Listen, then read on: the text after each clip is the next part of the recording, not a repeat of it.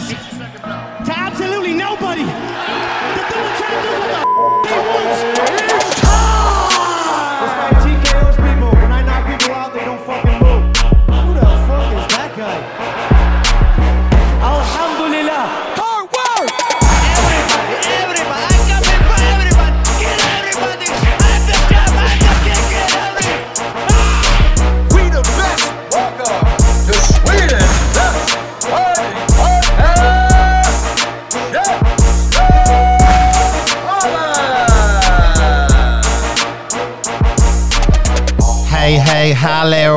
välkomna till Käftsmällspodden, en podcast om fighting. Mitt namn är Sebastian Martinez och hör ni det? Hör ni att jag har blivit uppsläppt från källaren?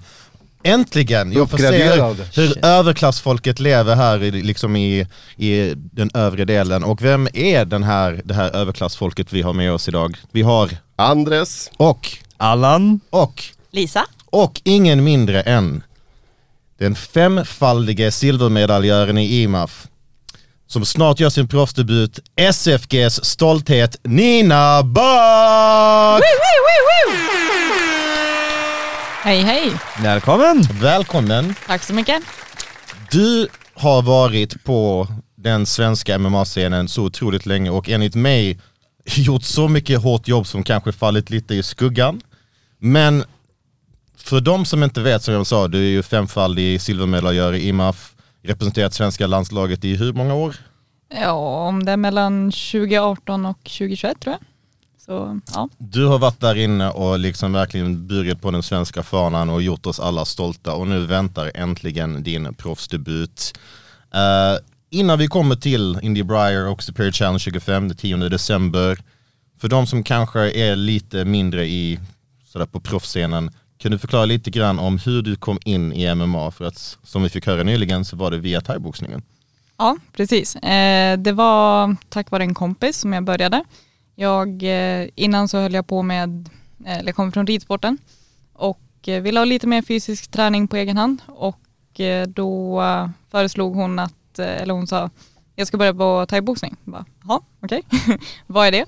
Men eh, tänkte, ja, ja det, det är nog bra träning så hängde med, eh, testade ett pass. Det var på, på Söders Fight Gym och eh, fastnade direkt. Eh, så på den vägen är det väl i princip. Eh, började med thaiboxning då och eh, När var det? Hur gammal var du då? jag var 17 så det var 2015 i Mm. januari eller något sånt.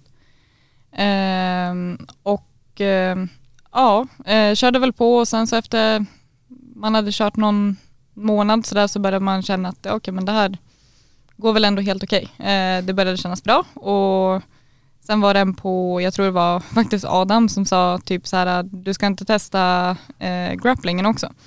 Jag tänkte jo men det kan jag också testa. Eh, och sen så ja, körde jag både thaiboxningen och grapplingen och sen under sommaren där så la man ihop det och så blev det MMA. På din klubb, är det är MMA liksom den största sporten eller är exempelvis thai och grappling? Det är väl huvudfokuset. Mm. Eh, så att, eh, Så det var ganska naturligt att komma in så. Ja men precis. Eh, så att huvudambitionen för många är ju MMA. Sen har vi ju grenspecifikt också. Eh, sen har vi väl kanske inte den mest traditionella thaiboxningen utan det är mer funktionell stående fighting. Mm. Men slag, sparkar, knän, armbågar. Basics, basics. Alltså, när jag det tänker- finaste vi har. När jag tänker på SFG så tänker jag faktiskt mycket striking. Eh, dels för alltså typ, nu har man ju typ eh, Anton Hellström som är där eh, och tar med sin boxnings uh, majestät, alltså majestätiska boxning och sen så typ Adam Westlund var, jag tror den första som jag verkligen såg komma ut eh, eller som jag själv la, la märke till Stigenberg och då tänker jag liksom faktiskt lite av i striking. Ja.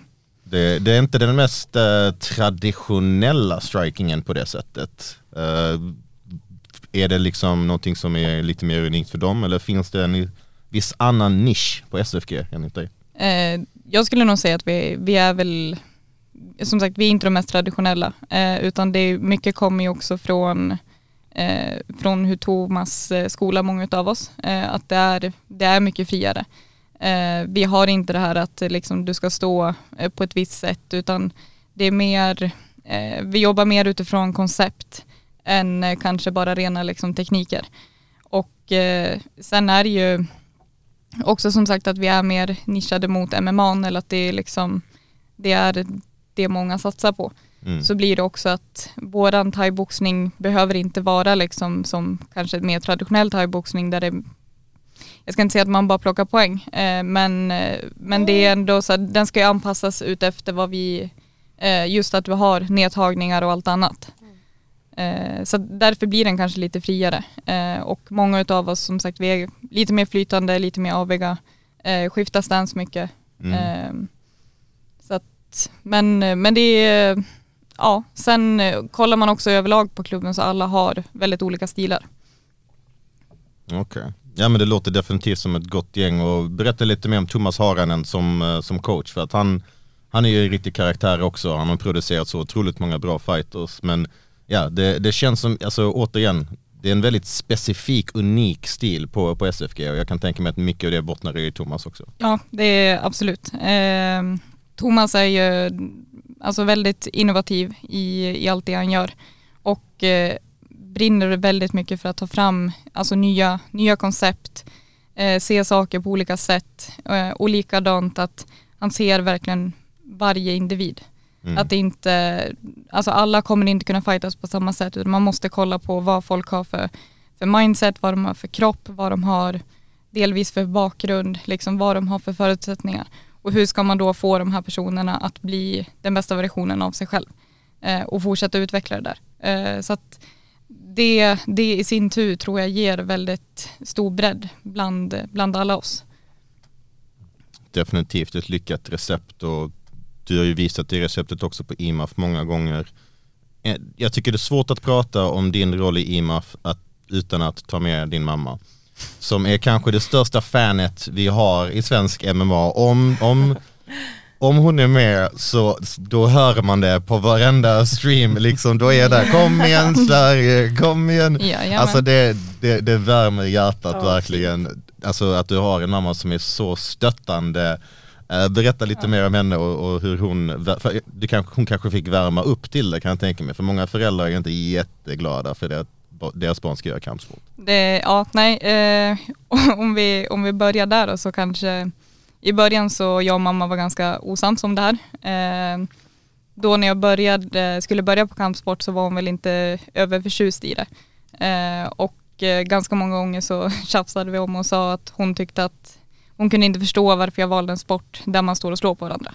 Eller hon såg det inte som en sport utan hon sa liksom, jag, jag tycker inte det känns bra liksom att någon står och slår på mitt barn. Och jag, jag köper den biten eh, och det har vi liksom, vi har ju pratat om det. Eh, When you put it that way, ja, jag förstår det också. Jo, jo men och, och, och jag köper den biten också. Men, men sen som jag sa många gånger tillbaka, det är inte bara, alltså det är ju mycket mer än, det är inte ett slagsmål bara, utan det, är, det har ju blivit en sport. Mm. Eh, och det är inte att någon står och slår på mig, utan likväl då slår jag tillbaka. Eh, så att, Jag tänker, ju- jag är ju också från, eh, från ridsporten från början och Ja. eh, det är klart det låter ju liksom, ja, farligt och liksom riskfyllt med, med kampsport. Men ehm, om man jämför med hästsport, alltså nu är det i alla fall en, en människa du slår mot. Och det, är, alltså, det är klart, de flesta hästarna är ju väldigt snälla men ridolyckor är ju ehm, kan ju vara väldigt mycket värre än, än kampsport. Eh, så att, att liksom sätta de två bredvid varandra, att det är, okej, vilken är egentligen farligast?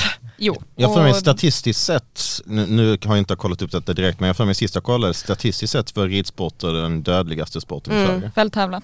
Mm, Ja. precis. Jesus. Yes. Jesus! Hästar är stora starka djur alltså. Ja. Ja, Nej, ja, ja. ja. det Alltså, jag har ju skadat mig värre i ridsporten än vad jag har gjort i, i kampsporten. Ehm, så, ja. Jag såg en video där en häst sparkade en snubbe i ansiktet, jag tänkte jag kommer aldrig gå nära en häst. Du, ni, ni hjälper inte mig, alltså jag, jag, är, jag är fruktansvärt rädd för hästar. Alltså, men de är jag oftast uppväxt med- snälla, Nej, men- det, det är vad alla säger, men de, de djur är snälla, men de är stora. Jag såg också en video där en häst är de rånade en Hjälp inte mig. Tog, en, tog hennes väska och allting och galopperade därifrån. Jesus, Jesus. Men jag har dock en fråga där. Ehm, vad var det som lockade dig så mycket då till kampsportet? Varför lämnar du ridsporten förutom att det är den världens dödligaste sport här i Sverige? men typ, vad var det som fick dig typ såhär, ja men Alltså alla har ju sin grej, det var den här känslan att släppa ut aggression, eller var det för att du gillade disciplinen? Alltså vad var det som fastnade helt liksom? Alltså jag tror mycket, mycket fastnade ju för, om man säger rena, alltså träningsformen. Eh, just att man får ta ut sig väldigt fysiskt men det är inte, jag har ju aldrig fastnat för förut om man skulle typ ut och springa eller stå på gymmet. Eh, utan mer, du har, du har den fysiska biten, du har även liksom den mentala biten och eh, sen en sak som gjorde kanske att jag lite ledsnade på ridningen på slutet var väl kanske det att det är i mångt och mycket ibland en materialsport. Eh, kampsporten är inte en materialsport. Utan det är tiden du lägger ner på mattan, det är den som kommer ge resultaten i buren eller på mattan eller alltså var- vart du nu är det. Så att eh, lite var det väl det men, eh, men sen var det ju också att det, det växte ju med tiden. Eh, alltså när jag började så var det ju verkligen så det var bara bra träning liksom. Eh, men sen är jag väl kanske också som person att när jag gör någonting så vill jag gärna göra helhjärtat. Så det är sällan jag går in och tänker att äh, men, typ skön motionärsnivå utan gör jag någonting då vill jag gärna satsa. Hur lång tid efter att du började, så när, när gick du din första tävling? Eh, jag gick min, jag gick någon grapplingmatch tror jag redan i augusti. Om jag började i ja, januari på thaiboxningen då och så grapplingen i april tror jag det var. Och sen kanske om det var i augusti gick jag en grapplingmatch. Men sen första thai-matchen gick jag i december det året. Så det var ändå inom ett år, det var ju liksom snabbt. Ja, Ganska. jo, så det var väl typ tio månader. Ehm, och jag skulle haft en match eh, lite tidigare men då var det att jag tror min motståndare blev sjuk eller någonting. Mm. Okej, där ser man. Uh, tillbaka till det här med IMAF. Hur ser du tillbaks på hela den resan? För att det var ett, som sagt, du var en av de mest etablerade där. Men en sak som nästan gör ont att säga att fem silver, så nära guld, så många gånger. Uh, den mest bitterljuva av alla dem är ju såklart World Cup där du mötte Josefin Modig i finalen. Och det var svensk mot svensk så liksom kul med ett svenskt guld oavsett men liksom ah, man vill inte se två svenskar slå ut varandra på det sättet men hur ser du tillbaka på hela den IMAF-resan? För det är den högsta möjliga liksom, scenen för amatör-MMA. det har varit helt fantastiskt eh, och extremt utvecklande. Eh, sen, eh, alltså det är lite både och. Eh, ska man se det rent objektivt, turneringar på ett sätt är de inte nice. det, är alltså, det, det, det är mycket mer, alltså det är mycket skönare liksom att kunna ha typ en match att fokusera på. Men där så är det verkligen att du kommer dit, du vet inte vem du ska möta, vilket i och för sig jag inte har något problem med. Eh, för att det fick mig verkligen att eh, inse det att jag ska inte bry mig om vad min motståndare gör utan jag ska ju bry mig om vad det är jag ska göra. Eh, så att där, det, det kände jag, det var bara en väldigt bra läxa liksom och utvecklande att man får fokusera fullt ut på sig själv. Eh, men sen är det ju som sagt, du har vunnit din första match, så här, ja du kan vara glad i typ tio minuter, sen är det så här, okej vem möter jag imorgon? Så att det är hela tiden liksom så här, du, du har inte tid att stanna upp och vara nöjd utan du får hela tiden liksom ladda om och tänka att så här, okej nästa match, vad är Hur nästa funkar det med invägningar där? Får man väga in då varje dag eller är det liksom Ja. första dagen? Ja. Nej det, det var Så man kan inte riktigt käka på liksom någon gång kanske? Jag käkade buffé varje kväll ja, det jag är bra där, bra. Så att eh, nej, Så jag, jag har ju gått runt liksom på den vikten eh, som jag liksom tävlade i. Jag Mm. gick ju 52 eh, och eh, som mest låg jag runt på 53 liksom om man säger off season. Klokt. Så att eh, nej, det var, vikten var aldrig något problem. Jag vaknade alltid upp på vikt. Eh, Behövde aldrig ta någon vätska det är en stor fördel för jag tänker många om de ligger högt över så måste man liksom matchbanta och sen matchbanta varje dag under en turnering. Det blir ju, återhämtningen blir ju inte vad den skulle kunna vara. Liksom. Nej, så är det ju. Och jag vet, alltså många som jag mötte i finalerna, jag vet i alla fall vid två tillfällen, de tjejerna gick runt på 56. Mm. Så jag vet att de klippte fyra kilo i bastun. Eh, de sa ju också det till mig typ efteråt, typ så här, men att det var typ, alltså de trodde inte att de skulle klara det liksom, och att det är det värsta de har gjort. Men samtidigt så har de ju, de hade en viktfördel också sen i finalerna. Mm. Eh, och det är också så här, ja men visst, första ronden tycker jag inte, då kanske det inte spelar jättestor roll. Eh, men sen är det kanske när det börjar komma in mot slutet av rond två, rond tre, eh, det är då de där extra kilorna kanske märks framförallt. Mm. Eh, sen kan det ju vara, alltså det kan ju vara både till för och nackdelar som sagt, det kan ju också bli att de, de är dränerade. Men, eh, men det är tyngre människor som är där inne också. Mm. Men då måste jag fråga så här, har du gjort en så här um, hur, how low can I go liksom? Har du gjort en extremt bantning någon gång och insett så här, nej jag vill inte vara här, jag vill ligga här någonstans? Nej, det har jag nog inte gjort riktigt. Utan alltså jag har ju kunnat gjort, eh, eller ja, legat lågt har jag ju kunnat gjort. Jag vet, eh, om det var 2020 då gick jag runt på, eh, det var ju inför vi, jag, det var egentligen då jag var tänkt att göra min proffsdebut eh, för första gången tänkte jag säga. Nej, men det var när vi skulle haft våran eh, egna gala, eh, Lord of the Cage. Mm. Eh, och då skulle jag gått i minus eh, 49 tror jag det var. Eh, men då gick jag ju runt på 50 kilo. Eh, och det är ändå så här, jag, jag kände mig ändå bra på den vikten. Eh, nu, eh, i, alltså sen allt, allt blir ju olika liksom. Jag var ju mycket, kanske, kanske snabbare då. Väger jag mer så känner jag mig mer stabil. Eh, och lite så. så att det, men jag har ju aldrig testat att liksom verkligen tokdränerat mig. Lika bra. För att Mm, verkligen. Jag tror man har sett ganska mycket nu på senaste tiden att den mörka sidan av de här stora viktnedgångarna. Och det, är en, det är en sak såklart vad du tar på kroppen men sen det finns också de, alltså nu jag tror det eller ej men jag är ingen läkare.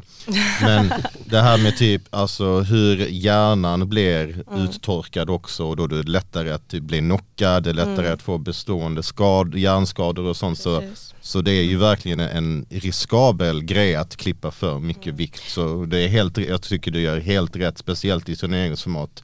Att Ja. gå runt på ungefär vikten. Och det är väldigt modigt också att göra det, för det bästa vore ju ifall alla bara slutar matchbanta och liksom körde i sin vikt. Men ingen vill ju vara den första liksom. Ja. Men jag, jag är den enda som inte är. Så det är väldigt liksom starkt att du ändå inte hoppar på den trenden. Så.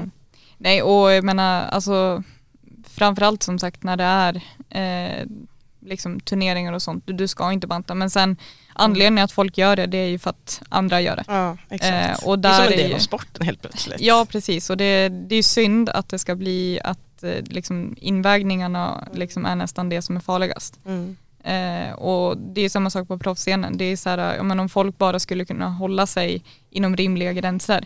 Men det är liksom när folk klipper 10 kilo. Mm. Det är så här, ja men vad ska du göra själv då? Ska du, Mm. ska du låta bli att banta alls? Mm, Liksom, då är det en extrem skillnad när du väl Exakt. kommer på match, matchdagen. Liksom. Mm. Mm.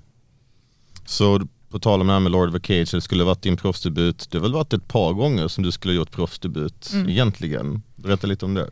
Eh, jo, det har ju varit, det var ju, första gången var ju som sagt då, eh, 2020. Eh, det kända coronaåret. Ja, det har man hört talas om. ja, så att eh, nej, det, då var det ju corona som, som ställde in hela galan allting. Mm. Eh, sen så eh, tror jag nästa sväng var, då var det slutet av 2021. Eh, det skulle vara, jag tror det var Superior då också. I, i december Ja. skulle den ha varit då den galan och då var, sa vi typ så här, World Cup var liksom uppvärmningen inför det. Mm. Och sen så sa okej nu är vi klara med det här, nu går vi proffs.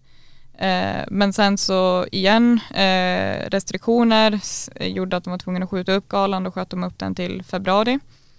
Eh, sen hade vi allting liksom påskrivet och klart till februari, men så kom det ytterligare restriktioner igen.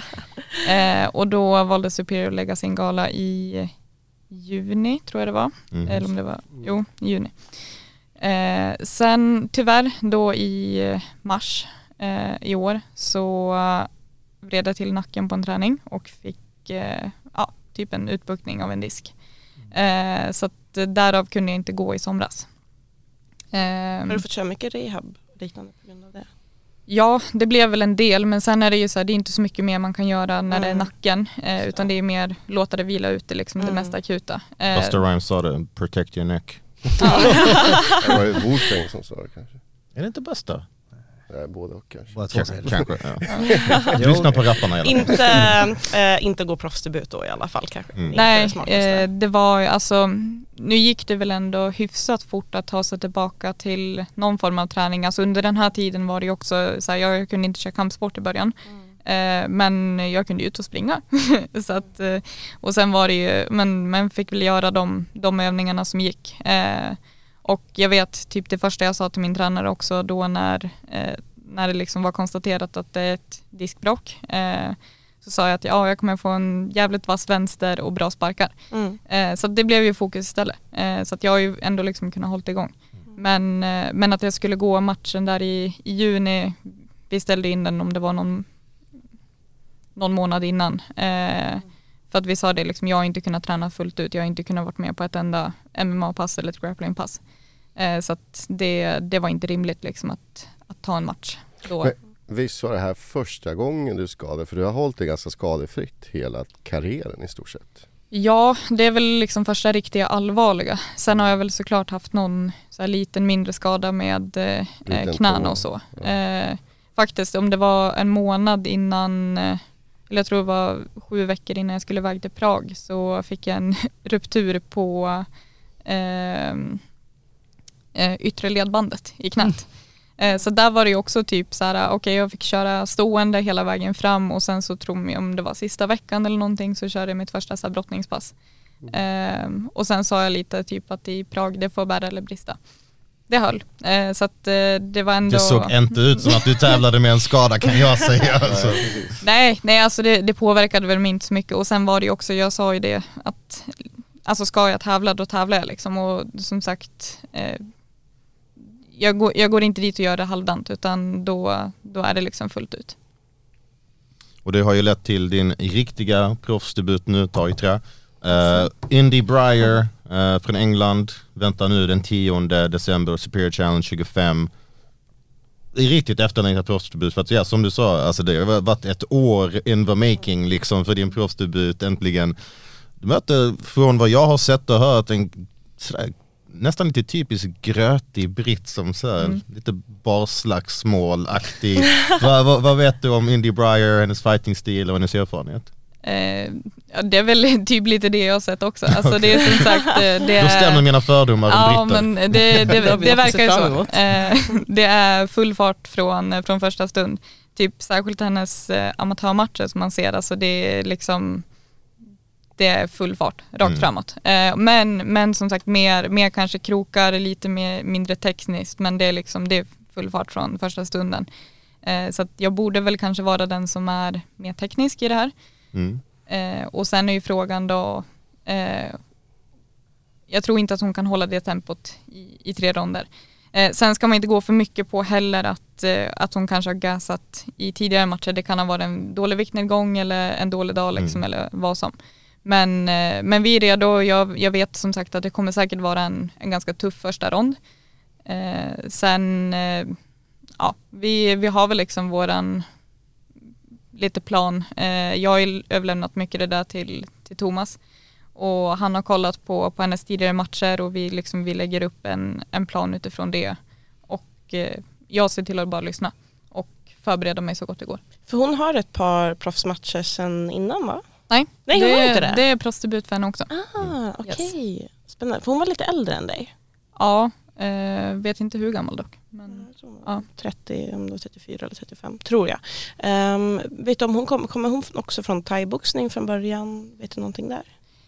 jag vet inte om hon kommer där, alltså från thaiboxningen i början men Mm. jag vet att hon har en hel del kick och thaiboxningsmatcher. Jag tror hon, är, hon har gått mer matcher i det än hon har gått i MMA. Mm, så striker, troligtvis. Ja, alltså mestadels. Mm. Sen ganska fysisk, eh, hon, hon ser ändå bra ut på marken också. Mm. Eh, sen tror jag, som, alltså hon är ingen grappling specialist kanske, alltså det är kanske mer hennes stående som är Mm.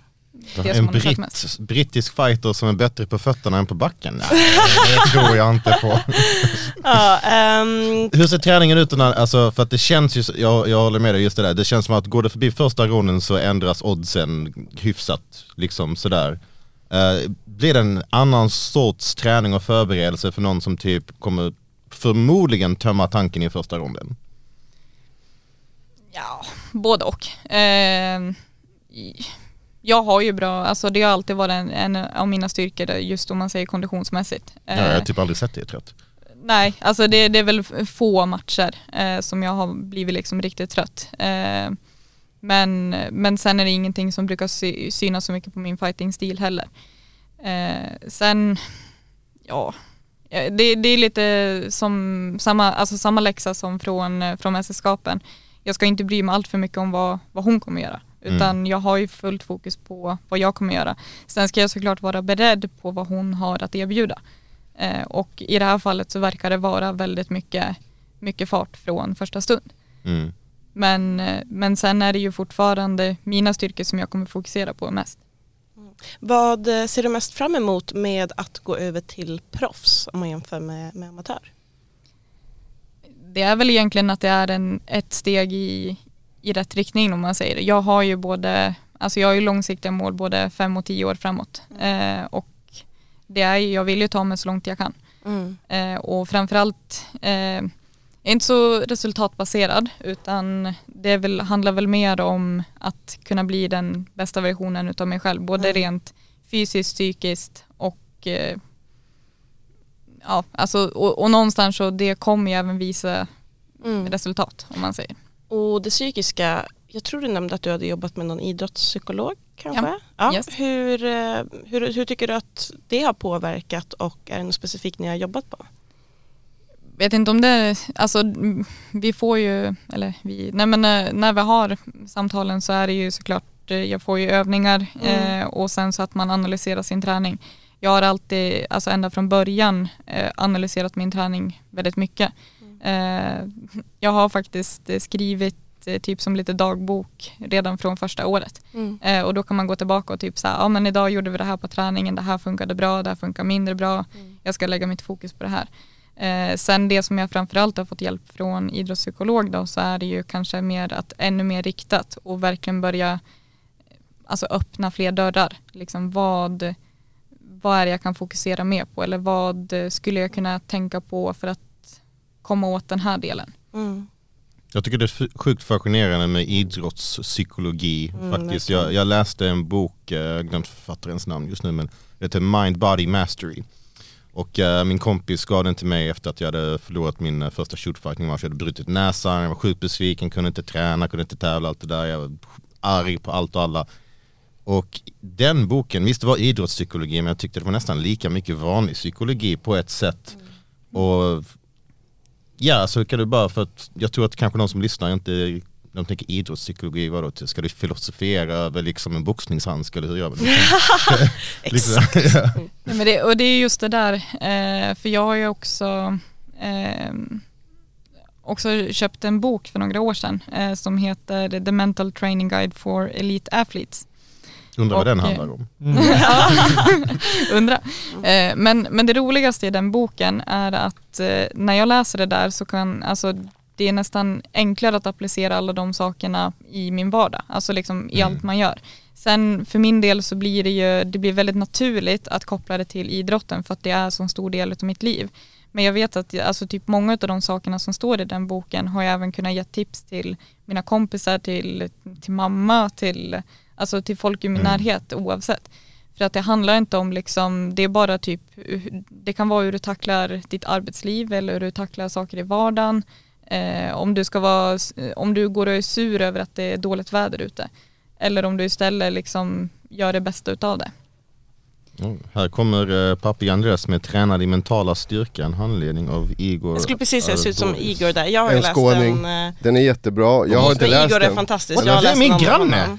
Honom. Jag, du, detta är rekommenderar, min granne. jag rekommenderar till alla som Jesus. lyssnar Han, på han den måste här. ju komma till podden. Igor Ja, är jag vill ha fantastisk. gärna På med riktigt? på podden. Ja. Men jag vill rekommendera den här boken, jag har inte läst den men jag vet att han har hjälpt Gå väldigt hem till många. honom, bli bästis med Ja honom. precis, eh, så att jag, den här boken får utav mig nu. Igor Ardori ska vi Eh, säga precis, att det är. och jag, alla som lyssnar, gå in, beställ boken och lyssna på honom. Han är helt Ja, underbar. men han är enastående. Han har ju tillsammans med Madeleine Wall eh, skrivit en bok också, eh, Stark på insidan tror jag den heter, som är jätte, jättebra och den är ju Mm. väldigt inriktad också på just eh, kampsport. Alltså världen är så sjukt liten. Han bor två trappor över mig i min byggnad. Det är det Ja, det var någon gång jag hade en One Championship tröja och sen så typ möttes vi i trapporna och bara typ åh så började vi snacka MMA, nu är det sådär varje gång vi träffas så bara åh så kollar du UFC sådär men jag visste inte alltså, jag har aldrig frågat riktigt om Han har faktiskt hjälpt eh, Morad Moreno bland annat och Okej. eh, Nermin senast.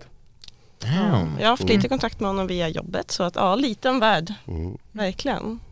Men gud vad sjukt och eh, lyxigt, alltså det går hem till honom. Gud. Ja, jag Om jag var det, jag skulle sitta där utanför dörren och Nu vet jag. fredagskväll på honom. Nu vet jag nästa fika på liksom Jag vad hoppas göra. att du bjuder in honom till din podd. Ja, Vad är dealen med jag mentalstyrka eller någonting sånt där? Eller? Ja, ja, han är helt perfekt för det. Okej, nu, nu hamnar vi på ett uh, bisarrt uh, sidospår här. Men, eh, Ja, Ett intressant sådant. Ja. Ja. Ja, Nej, men jag, jag tror det, just det där du säger om att det är lika lätt att applicera på vanliga livet som, som idrott. Det, det är väldigt, väldigt sant. Jag tycker en av de grejerna som jag läste i den, den boken som jag läste var att det, det handlade om typ motgång slash förlust. Och hur, och den jämförde det med typ trappsteg. Och att varenda förlust eller motgång är som ett trappsteg mot framgång. Vissa trappor är längre, har större liksom, utrymme mellan varje trappsteg men alltså oavsett så leder man de alla till framgång. Och det är någonting som man kan applicera på vad som helst. Jag tror jag faktiskt dratt just den för min tjej när hon typ failade en tenta. Och det, alltså jag tycker psykologi är för det största, män där ute också, vi är överrepresenterade som fan i självmordsstatistik. Varför? För att vi aldrig pratar om våra problem. Gå ut, alltså snacka med en psykolog allihopa, det är, ni kommer bara må bra av det. Och eh, som idrottare, det känns som att det verkligen blivit en mycket större grej på sistone. Att folk pratar mycket, jag vet att Jack Hermansson har varit väldigt öppen om det. Det känns som att det ger väldigt mycket bra resultat. Mm, jag tror att många klubbar också skulle vinna på att antingen ta in en mental tränare eller att eh, ja, men exempelvis eh, den som är huvudtränare kanske läser på lite eller att man har någon föreläsning eller liknande. Alltså just bara för att få in det och då tror jag också att fler kanske också sen på eget initiativ skulle vilja fortsätta eh, när man inser vilka resultat det kan ge. Mm. Jo men och sen det, det som jag tror är väldigt viktigt är också att på klubban att man pratar om sådana saker. Vi, är ju, vi pushar ju väldigt ofta för att folk ganska tidigt ska börja tävla, särskilt i, i grapplingen. För att där är inte, det är inte den största insatsen kanske och det är inte så stora konsekvenser om du skulle förlora. Det värsta som kan hända, som jag brukar säga, det är att du får klappa. Och det är så här, ja ditt ego kanske tar stryk. Men, eh, men däremot som sagt, ska det gå en stående fight, då ska det vara väl förberedd. Eh, vi vill inte liksom skicka in en fighter i antingen ringen eller buren och sen ska, blir de knockade. För att de inte har, liksom, de har inte grunderna. Mm. Då blir det en sån stor mental spärr att komma tillbaka sen. Ja men exakt och det, då börjar vi verkligen snacka om hälso, hälsorisker också. Så att det är liksom, ska du gå en stående match, du ska vara väl förberedd. Men att gå en grapplingmatch och du får klappa för att någon stryper ut dig eller att du fastnar i ett armblås eller vad som, det är inte så farligt. Men då måste vi även, då får vi lyfta upp den saken också att det är så här, det, det gör inte så mycket att du kanske förlorar. Så länge du lär dig någonting utav det. För om du inte lär dig någonting av dina förluster, då är du den stora förloraren. Det är en jätte, jättebra inställning och något som man utvecklas väldigt mycket av. Eh, nervositet och så inför match, för det känns ju som att ni ändå har en väldigt liksom, eh, tillåtande inställning. Men hur brukar du bli väldigt nervös inför match eller hur, hur är du timmarna innan? Nej, jag är nog inte särskilt nervös så. Eh, fokuserad, absolut. Men, men jag blir ju aldrig... Eh, och sen är det ju klart att det finns en viss nervositet eh, som i sin tur är mer prestationshöjande. Mm. Men det har aldrig gått så långt att det blir att det låser sig eller att jag liksom inte vet vad jag ska göra. Utan väldigt mycket... Eh, jag, jag litar mycket på mina förberedelser. Mm. Eh, att jobbet vi har lagt ner innan, att det kommer liksom ge ett, ett helt okej resultat åtminstone. Eh, sen kan det absolut vara matcher där man känner att man inte fått ut, ut det man kan. Eh, vilket kanske ger mer frustration liksom efteråt och liksom en större besvikelse. Eh, och där, då spelar det inte så stor roll om det har varit en vinst eller förlust. Eh, för jag har matcher där jag har vunnit. Eh, jag vet särskilt någon sån här thai-match som jag gick i början.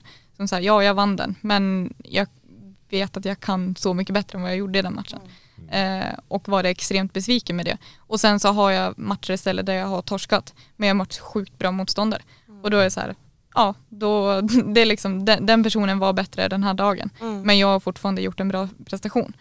Så att där bryr jag mig inte så mycket om liksom resultatet. Men då är det ju också, jag förlitar mig väldigt mycket på mina förberedelser. Eh, all träning var lagt ner innan och det. Nu pratar ni alltså mycket om det här på klubben. Ja, eh, jag skulle nog ändå, jo det gör vi väl. Eh, sen tror jag mycket, ja, jag analyserar de här sakerna mycket själv liksom, och det har varit som, som sagt att jag ända från start har liksom analyserat min egen träning. Eh, och det, sen är ju, alltså Thomas har ju alltid sagt det liksom från början att det är så här, vinst eller förlust i början, det spelar ingen roll. Det är verkligen, alltså det är skitsamma för det är, alltså likadant, vi har ju väldigt mycket barn som tävlar. Eh, och alla barnen som kliver upp på mattan, de är en vinnare. Det spelar ingen roll om, det är liksom, om de förlorar matchen rent resultatmässigt. De är en vinnare för att de har klivit upp. Eh, och det ska de veta. Sen så absolut, jag menar man ska ta det seriöst. Det är liksom så här, man ska inte gå upp och säga "Ah, jag torskar liksom. Så här. Det, är, det är ingen rolig grej liksom. Men, eh, men så länge du kan analysera varför du kanske förlorade matchen eh, eller vad det var som gick fel. Det, det, det kan vara helt enkelt också så att du hade en dålig dag. Men då måste du ju kanske börja bryta ner det. Varför hade jag en dålig dag? Eller vad var det som liksom härledde till att det gick som det gick? Det låter som en väldigt klok och utvecklande inställning. Och då när vi är inne lite på hur ni tränar också mentalt, hur, hur ser din träning ut, om vi tänker den andra träningen, eh, och hur får du liksom ihop det med livet? För jag tror att du jobbar ju också, eller hur? Hur ser vardagen ut med, med träning och alltihopa? Eh, det beror ju lite på hur, hur pass långt jag har till match. Eh, så att allting sker ju ganska periodvis. Så att jag försöker ändå lägga upp en, en ganska långsiktig plan. Eh, men eh, om man säger en ganska normal liksom, vecka, säg att det inte är något, eh, det är liksom ingen match eh, jättenära inpå. Men då är det, jag jobbar heltid, eh, 7 till 4. Eh, och eh, försöker väl få till ett morgonpass åtminstone två eller tre gånger i veckan. Och jag börjar ju klockan sju men eh, om jag då... morgon. Ja, det går upp ungefär någonstans mellan, eller ja, vid femtiden där någonstans. Eh, och sen så brukar jag försöka köra något form av, det brukar ofta bli något form av intervallpass eller eh, kombinerad styrka och kondition eh, på morgonen. Och sen så åker jag till jobbet eh, och eh, ja, vilar väl upp kroppen på jobbet så att säga. Vad jobbar du med för någonting? Jag är eh, underhållsingenjör på Forsmark. Mm. Precis, för du har precis, eller när, du, när gick du klart? Du hade pluggat till eh, energiingenjör eller? Ja, precis. Jag studerade till energisystemsingenjör Mm. eh, på Högskolan i Gävle. Och eh, jag varit klar med studierna 2020. Eh, det underbara året när alla företag hade anställningsstopp. Mm. Eh, så att Och alla det- examensfester var Ja, det, vi, vi fick ett brev hem i brevlådan, grattis till examen. Liksom. Fyra års arbete, så här, ja, Ja. kul. Eh, så att, ja, det var väl lite som det var. Men ehm, nej, så att eh, det var i början där första året så fick jag ju, jag har jobbat på krogen under tiden eh, som jag pluggade.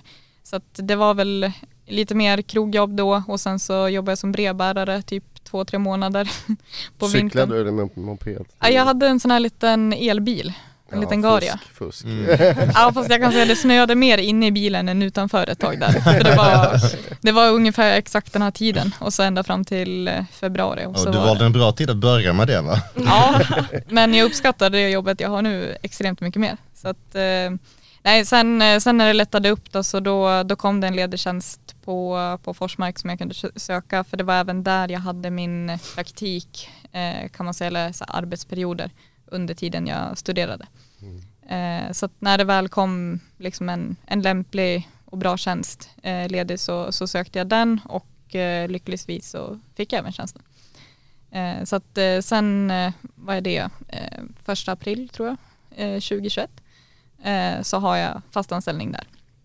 Eh, och eh, ja, det, det är väl kanske inte optimalt att jobba heltid eh, med tanke på den satsningen man gör, men det är också ett ganska, en ganska fördelaktig tjänst jag har.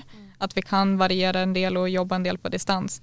Sen har vi också mer som perioder där vi jobbar mer. När det är eh, ja, revisionsavställningar kallar det, där vi gör underhåll på eh, kärnkraftverken. Så eh, då vet jag ju att under de månaderna så kanske jag jobbar mer, vi får mer eh, övertid allting, men då kan jag ta ut det i ledighet sen.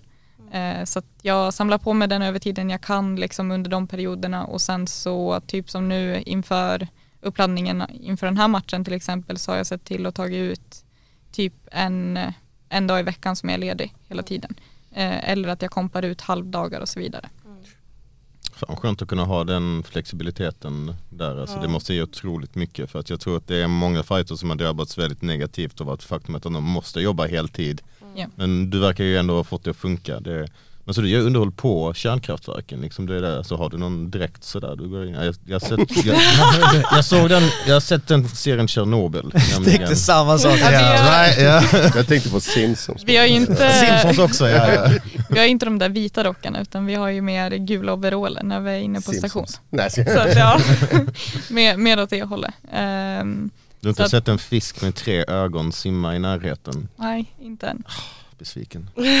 På, men, fast jag är med på turbinsidan också så att eh, Okej. inte reaktorsidan. Är Det är det, alltså, detta är kanske en dum fråga men är det, är det farligt att vara där och jobba? Nej, det skulle jag absolut inte säga att det är. Utan eh, alltså absolut, vi, vi kan ju utsättas för strålning när vi jobbar liksom jag tänker det, i... liksom passivt. Liksom. Man, kan, Ja, man jo, ser jo. ju inte strålningen. Nej, nej, nej men det gör vi inte. Men, eh, men är du inne på kontrollerad sida så man har ju liksom dosimetrar som, som mäter eh, den aktuella strålningen och stråldosen du tar emot. Mm. Eh, och det finns, ju, det finns ju larmgränser på allting liksom beroende på vad du ska göra för jobb. Eh, och det finns även reglerat, eh, alltså myndighetsstyrt liksom hur mycket strålning eller liksom dos du får dra på ett år eller en viss period. Eh, men, men sen är det också, jag menar strålning du har, jag, alltså många eh, som jobbar på sjukhus utsätts för mer strålning än vad vi gör. Så, alltså nu Ja. jobbar ju inte jag heller, mestadels är det ju på kontorsjobb och sen så under revisionerna så kan vi vara ute en del och arbetsleda. Eh, det är inte jätteofta vi är ute och skruvar själva. Mm. Eh, kan hända men det, det mesta är eh, liksom kontorsarbete, typ så. Eh, så att det är väl också, men, men sen också om du jämför med typ en gruvarbetare, de drar ju betydligt mycket Oh. mer dos. Ja. Så att eh, det, det finns ju många alltså andra jobb där du har större strålrisker Mm. men du är inte alls lika medveten om dem. Inom kärnkraften så är vi ju väldigt eh, hårt styrda att vi är tvungna att hålla koll på exakt hur mycket vi drar. Så Okej att men det makes sense faktiskt eftersom det är så vad ska man säga, typ uppenbart så måste man se till att det finns där. Intressant är med sjukhus men det förklarar varför typ varenda läkare som någonsin gjort en sån eh, vad heter det, röntgen på mig typ kutar ut genom rummet så fort de sätter på maskinen. Ja, Precis och som hos tandläkaren också, då går Ja. och klickar. Ja. de går, De tar de på skottsäker Ja. väst, hoppar ut liksom genom Exakt, så fönstret. sitter man själv där. Liksom. Eh, detta, är, detta är inte farligt va? De bara nej. Nej. Nej, men du, du har ju alla, liksom, du har ju blyskydd liksom, och, och sådana saker. Och därför är det ju liksom, utsätts du för det kontinuerligt, alltså man ska passa sig för det. Du ska inte, liksom, du ska inte dra dos i onödan. Mm. Eh, men, men vi har ju stenkoll på istället liksom, hur mycket vi drar. Medan andra ställen så är det så här, så här, ja du bör undvika det här. Men man vet Okej. kanske inte lika mycket. Ja, ja, sjukt intressant.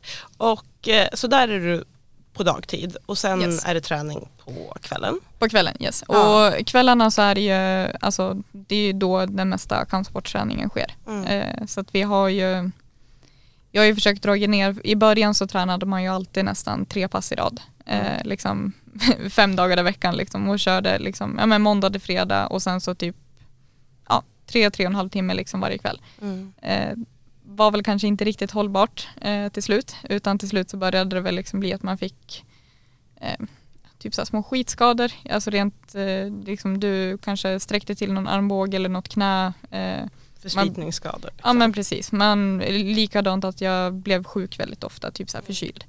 Eh, så det var ju liksom kroppens sätt att säga att liksom så här, du bör dra ner. Så att idag så tränar jag väl, det brukar ändå bli typ två pass om man säger. Eh, att det kanske är först eh, BI och sen MMA eller om jag kör MMA och sen thai. Eh, så att ungefär två, två och en halv timme kör jag väl ändå på kvällen. Mm. Är det många tjejer på din klubb eller är det mest killar du kör med?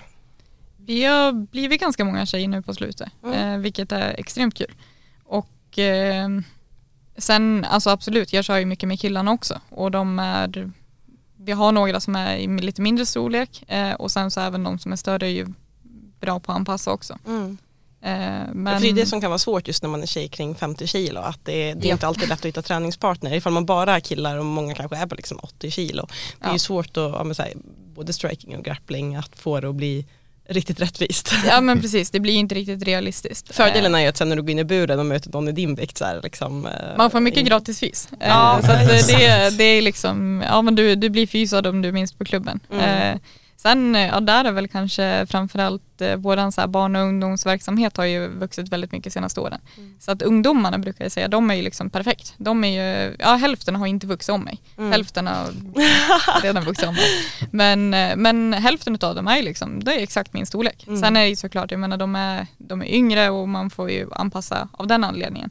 Men, eh, men det kan vara skitbra liksom att ha liksom någon som ändå är liksom samma storlek. Mm. Eh, och sen så har vi ju de flesta tjejerna nu på klubben är väl större än mig så. Men, men sen är det, det är ju fortfarande det är skillnad på att köra med en tjej som väger 70 kontra en kille som väger 70. Mm. Tjejer är mycket mjukare i kropparna, det är liksom, vi rör oss på ett annat sätt, vi är rörligare i leder och allting. Så att det är väldigt viktigt att du ändå kan ha tjejer att köra med. Mm.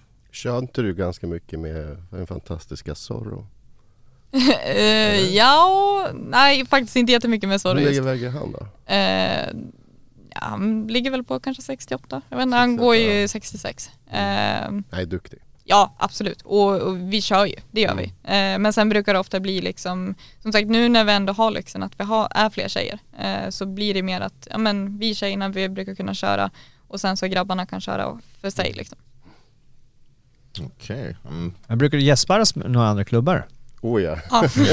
jag, jag åker runt ganska mycket. Eh, framförallt nu så senaste tiden så har jag väl försökt att eh, utöver eh, det att jag varit skadad lite i år men annars har jag ändå försökt att åka ner en del till Allstars och köra där med eh, ja, Josse, Camilla och Bianca har det varit också. Du var Eh, väl där förra veckan eller var det i veckan? Ja, jo, jag Förra var, i, ja, jag var där i torsdags. Torsdags, Eh, och sen så var jag där veckan innan det också.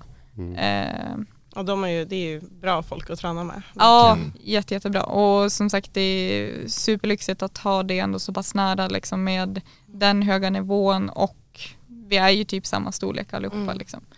Precis för Eh, du och Josse, ni möttes, det var hennes första Ja, MMA-match va? precis. Ja. ja men ändå skönt att så här kunna träna ihop efter, att det kan vara den stämningen. Ja. Eh, att man kan fortsätta och liksom lära av varandra. Det är ju otroligt värdefullt. Jo men absolut och sen är det ju så alltså kampsport Sverige och Mm. särskilt MMA Sverige liksom på de Mm. sidan, alltså vi är så pass få så att vi, har ju, vi behöver varandra. Mm, exakt, vill, vill man komma någonstans internationellt då måste vi ju hjälpa varandra. Då kan man Exakt. inte bara se Mm. varandra som motståndare. Nej men precis och det är så här, vi, vi har ju ändå som sagt, vi har mötts eh, och eh, då kan vi istället liksom få ut något, alltså få ett Mm. utbyte därefter. Så att, eh, nej det är extremt lyxigt att kunna åka ner och, och få köra och sen också få det utbytet som att det blir ju också, alla klubbar har ju olika stilar. Eh, så att där kan jag ju åka ner, eh, de har ju kanske mer sin stil eh, medan vi har våran stil och det blir det kan bli ett utbyte för båda. Och så blir det någonting nytt. Sen åker jag ju ner, även brukar åka ner en del till Norrköping. Eh, men då är det mer eh, grappling. Eh, och där har jag lärt mig väldigt mycket från eh, ja, Danne och Heidi som har Primate Lounge där. Eh, så att det, och likadant åker jag iväg, eh, jag vet när jag varit borta med typ jobbet eller eh, att eh, jag ska iväg på någon annan resa eller någonting så brukar jag alltid kolla så här, okej vad finns det för klubbar? Ja det finns de här, då skriver jag till någon så här bara hej, jag ska hit, kan jag komma och träna? Så att Schysst. det, mm, Träningsturism nästan. ja men ja verkligen alltså och det, det brukar oftast bli min semester, liksom att man åker iväg och typ gör ett training camp någonstans. Eh, Schysst semester. ja, alltså jag, jag klagar absolut inte. Har du tränat någonting utomlands också? Ja, eh, 2019 så var jag till USA faktiskt Mm. Coolt. eh, på Team Alpha Male i, Var ligger den någonstans? i Sacramento. Eh, så var det typ norra Kalifornien. Mm. Dina Huvudstaden i. Kalifornien. Ja, Stenkoll. Ja men coolt. Team Så, Al- alltså, jag, det tror, jag tror de har bytt till bara Team Alpha nu för att ja, De är väl ganska rejält stora? de är riktigt Ja. stora. Ja. De har fått in väldigt väl många tjejer fighters. också. Macy Barber kör där om jag inte minns Men fel. de har ju väl en, en limit på hur långt man får vara i den klubben. ja, Team Alpha Midget. precis, de är tiny. Det, ja, det är sant, det var ett tag där det bara var typ flygviktare, bantamviktare Ja. därifrån. det var ju alltså mycket därför jag valde just eh, eh, Team Male. Eh, Mm. För att det är mycket mindre, eller många små personer där. Eh, sen är det också så här, så även fast det är bantamviktare och flugviktare, eh, så alltså där borta de är ju brutalt stora ändå. Ja. Alltså det, det går ju knappt liksom att Mm. fatta riktigt att de går i de låga viktklasserna. Men, eh, men det var också väldigt givande. Sen hade jag, jag hade inplanerat att jag skulle åka tillbaka dit eh, sommaren 2020 och då skulle jag varit där i två månader. Mm. Men- Återigen, ja. Ja, Ni vet vad som hände Ja. då. Damn. När det var där första gången såg du Uriah Fabers haka. Ja, ja. Visst är den imponerande IRL? jag vet inte om jag skulle säga det. Ja, jo, jo det kanske den är. Världens grop eller vad det var. Ja, alltså det... Vulkanliknande. Ja, jag, jag, okej nu har jag skägg så man kan inte se. Kallas det men- inte assface? Det, det, det var lite grövre än vad jag tänkte. Jag tänkte spotchen men... Förlåt, får, klippa i värsta fall. Ja. Nej, så det var, det var jävligt häftigt att vara där. Det var ju många, som sagt, man, man fick ju träna då med, eh, med det var Faber och Mm. då hade ju alla liksom Josh Emmett, eh, Cody Garbrandt, eh, Coolt. Andrew Feely. Ja, wow. Eh, så att eh, det var liksom verkligen eh, Tyler Diamond också som hade vunnit tuff och så. Så det var väl liksom Mm. typ så här, vart en kollade så man var ganska starstruck. Men, men samtidigt, är så, man, man tränar på samma nivå, på samma matta. Eh, Mm. eh, så det var jävligt häftigt. Och Kalifornien, ganska chill. Bra, bra folk kommer därifrån. Ja. Och sen var det ju, när, det var typ i oktober där någonstans eh, som jag var där. Så det var ju typ som en perfekt eh, svensk sommar, liksom vädret. Fan vad skönt. Ja, det, jag, jag vet inte hur det skulle vara om jag var där på sommaren i och för sig för att jag är inte Ganska någon- varmt, jag, kan jag Ja, alltså jag är ingen soldyrkare så att eh, det kanske hade blivit jobbigt. Men, men då oktober, det var klockrent liksom. Jag tycker om man ska åka till Kalifornien så är typ det nog den bästa tiden. Alltså jag har varit där i typ Kaliforniens sommar och det alltså, jag vill inte vara ute mellan typ 11 och 3. Nej. För det är för varmt. Ja, nej, det är ingen höjdare. Ehm, jag tänker i framtiden, har du någon motståndare som du vet att du verkligen skulle vilja möta? Någon så här dröm, drömmotstånd? Nej, det tror jag nog inte utan jag tar väl lite så här, alltså match, match för match. Mm. Eh, sen har inte jag, jag brukar inte fokusera som sagt så mycket på vem jag Mm. möter utan det är mer liksom min egna resa som är framförallt i fokus. Mm. Du nämnde innan att du hade en femårsplan och en tioårsplan. Ja. Kan du ge en liten eh, kort sammanfattning av de eh, två planerna? Den, om man säger, eh, den tioåriga planen är väl framförallt att ta sig till någon av de största internationella eh, organisationerna. Mm. Eh, och, eller ja, då ska jag vara väl etablerad i någon av dem. Sen inom fem år så vill jag väl åtminstone ha kommit ut internationellt. Okej. Och komma ut internationellt innebär liksom kanske inte de största scenerna men typ Cage Warriors-ish. Ja men typ. precis, börja röra sig. Alltså, och sen det är också kanske ganska högt räknat. Jag hoppas väl på att kunna ta mig dit tidigare. Mm. Eh. Jag tror du har en bra chans att ta dig Mm. tidigare. Ja, det, alltså, och där är ju kanske också en sak som, om man säger landskapet i den, på den kvinnliga scenen är att vi eh, behöver inte gå lika många matcher innan vi kommer upp på en väldigt hög nivå. Mm. Så det är på gott och ont. Alltså som sagt, du, får, du har inte möjlighet att få lika mycket erfarenhet och rutin innan du väl står på den största scenen. Men, eh, men hoppet i liksom motstånd, om man säger på nivå, det sker oftast väldigt fort. Eh, det, det, det kan man ju bara ta som exempel att min första eh, jag gick en B-klassmatch eh, och då fick jag möta Fanny Redman. Eh, ja. Och det var ju också, jag hade tränat i, var det ett och ett halvt år tror jag. Eh, och hon var svartbälte i judo, brunbälte i VJ. Eh, så att bara rent där liksom första matchen var ju väldigt liksom, ja, det, så här, ja, det var tufft. Eh, sen min, var jag anmäld typ till varenda ligatillfälle i så här ett och ett halvt år utan att få matcher. Eh, och då var det SM sen där jag, eh, då var ju frågan så här, ja, men ska vi fortsätta försöka hitta matcher i, i B-klass eller ska vi gå över till A? Eh, för jag har ju tränat liksom under den tiden inför varje match. Och eh, då sa vi att nej, vi, vi går över till A eh, och då fick jag möta Anna Astvik. Hon hade tre veckor innan vi möttes hade hon vunnit VM. Mm. Eh, och det var min debut i A-klass. Oh jävlar. Så det var ju också så här, ja, jag hade inte, men jag hade ju liksom, jag hade ju fortfarande erfarenhet och rutin från att jag gått stående matcher inom thaiboxningen eh, och gått en del BI och grappling. Så att matcherfarenhet fanns, eh, träning absolut, jag liksom, man har ju lagt ner tiden på mattan. Mm. Eh, men jag hade inte fått tävlat liksom, jag hade inte fått gått de här x antal shootfighting matcherna som man kanske hade önskat innan. Utan det var, det blir liksom ganska skarpt oftast väldigt tidigt. Så nu när din proffsdebut väntar, känner du att det är lite förväntningar? Sådär med tanke på att det varit på G så pass länge, liksom folk har börjat, ah nu kommer proffsbudet, ah det blir uppskjutet, ah det blir uppskjutet, så byggs de här förväntningarna upp mer och mer och mer. Känner du av det på något sätt?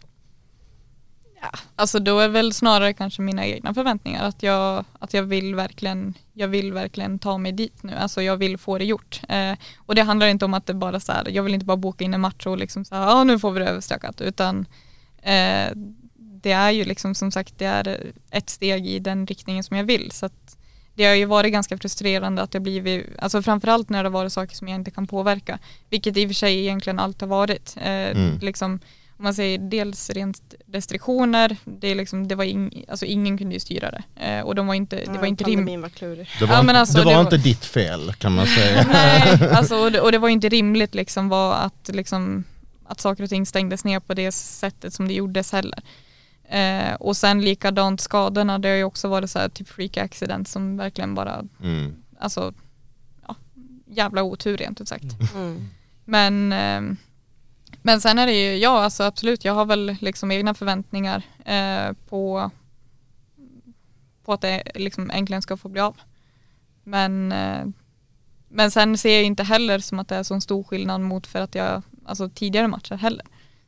Mm. Utan det, det är samma sak men allt runt omkring kanske är lite större, absolut. Eh, det är lite andra regler men det känns som att allting är bara liksom ett steg i rätt riktning. Ja, men jag tror din erfarenhet på amatörscenen och A-klasscenen kommer verkligen skina igenom. Det är därför jag, ja, du utstrålar ganska mycket lugn inför allt detta egentligen. Ja, Och- det, det är många matcher. Jag undrar om det är ändå 17 A-klassmatcher. Det, det, är, det är mycket. Och sen, ja, och sen, är det ju, mattan också. ja, Mm. ja, det vet jag inte ens hur många det måste vara över 100. Mm, precis, eh, för det har det gått ganska bra också. Ja. Och, och där är ju, jag försöker ju hålla mig så aktiv som möjligt inom både BI och SVn. Eh, för att det är väldigt utvecklande. Eh, man får, får ett ganska bra kvitto liksom på vad som funkar och vad som inte funkar. Eh, och det är någonting som också har hjälpt mig just, du får ju en del, det blir ju ändå en viss matcherfarenhet. Jag har ju däremot fått jobba lite mer där med att kanske tagga till ibland. Mm. För att man har ju liksom blivit lite mer avslappnad. Typ, äh, men det är bara det är bara att gå in och köra liksom. Men, men även på slutet liksom så här, okej, nej men det är faktiskt match. Så jag måste, jag måste gå in, jag måste vara vaken på en gång. Är det inte så också att du har börjat eh, på förbundet också? Precis, eh, från, eller ja det var väl årsskiftet då, så vart jag invald i styrelsen i eh, svenska ja, SV-förbundet då. Mm. Så jag är sekreterare. Det är- Coolt, ja du är verkligen inne, inne på Överallt. kampsportsfronten ja, på alla möjliga sätt. Ja, och det är någonting som jag tycker är väldigt roligt faktiskt. Eh, för att dels jag vill ju vara med och ta sporten framåt. Och sen är det ju, jag vill även ge tillbaka till alla de som har gett mig så pass mycket.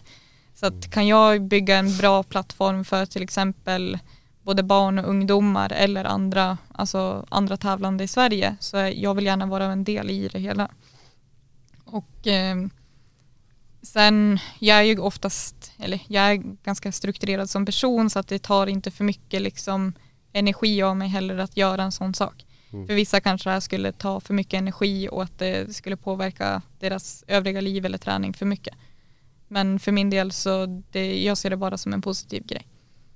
Väldigt fint också att ge tillbaks på Verkligen, det sättet. Det är beundransvärt. Utöver allt annat så finns det att beundra hur fint du har representerat svenska landslaget och allting annat. Så det var det applådgrejerna. den meriten också som Ja.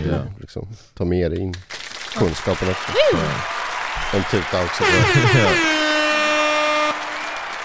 Alright, men avslutningsvis har du eh, Vi kommer ju såklart komma till uh, käftsmällarna. Men innan dess, k- kanske de som har varit med dig, inväntat din proffsdebut, uh, fansen som har längtat. Har du någon hälsning till någon som säkert kommer att kolla nu den 10 december? Missa inte matchen, var där. Helt rätt, helt rätt. Alright, ska Ja, vi komma fram till... Ja, det tycker jag. Ja, Mm, ja. Veckans käftsmäll. ja. Ja. gästerna först. Gästerna först. Den eh, veckans käftsmäll går till alla fuskare där ute som, som inte är rena. Ja, men vad bra. Ja. Du tänker mest på bi på mattan eller? Nej, Även- alltså MMA, all, all sport. Eh, All sport. Dop, doping överlag. Alltså en gång dopad, alltid dopad. Det är, Kontaminerat hästkött. Ja, alltså det är På tal om hästar, ser ni allting kommer full cirkel. Vi började med hästar, vi Vi avslutar med hästar. Ja, helt planerat. ja, nej men det är helt rätt. Det Ja. är, ehm, nej, Det ska vara ren sport. Det är inte bara fuska till sig poäng, det är fuska på ett sätt som kan drabba någons liv. Alltså, Mm. hälsan. Ja. Alltså det, Mm. Som sagt, det är, inte, det, det är skillnad på om du skulle dopa dig och bara går och lyfter vikter. ja. Alltså då kanske du skadar dig själv. Mm. Men, men i kampsporten, vi, det, är liksom, det är en annan persons hälsa. Liksom. verkligen. Det är helt rätt, verkligen. Bra kött.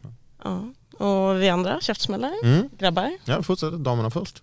Ja, oh, ja, nej, alltså, men, förlåt men alltså folk. Eh, ja, det var ju, ja, men det, I förrgår var det ju Black Friday och eh, man undviker ju sånt liksom. Men eh, jag var ändå inne i stan och skulle, ja, men jag, jag skulle bara så gå över eh, Drottninggatan för att möta upp mitt sällskap. Herregud! Alltså det gick knappt att ta sig över.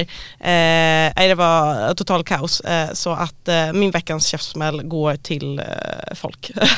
nej, folk på Black Friday, förlåt. Ja.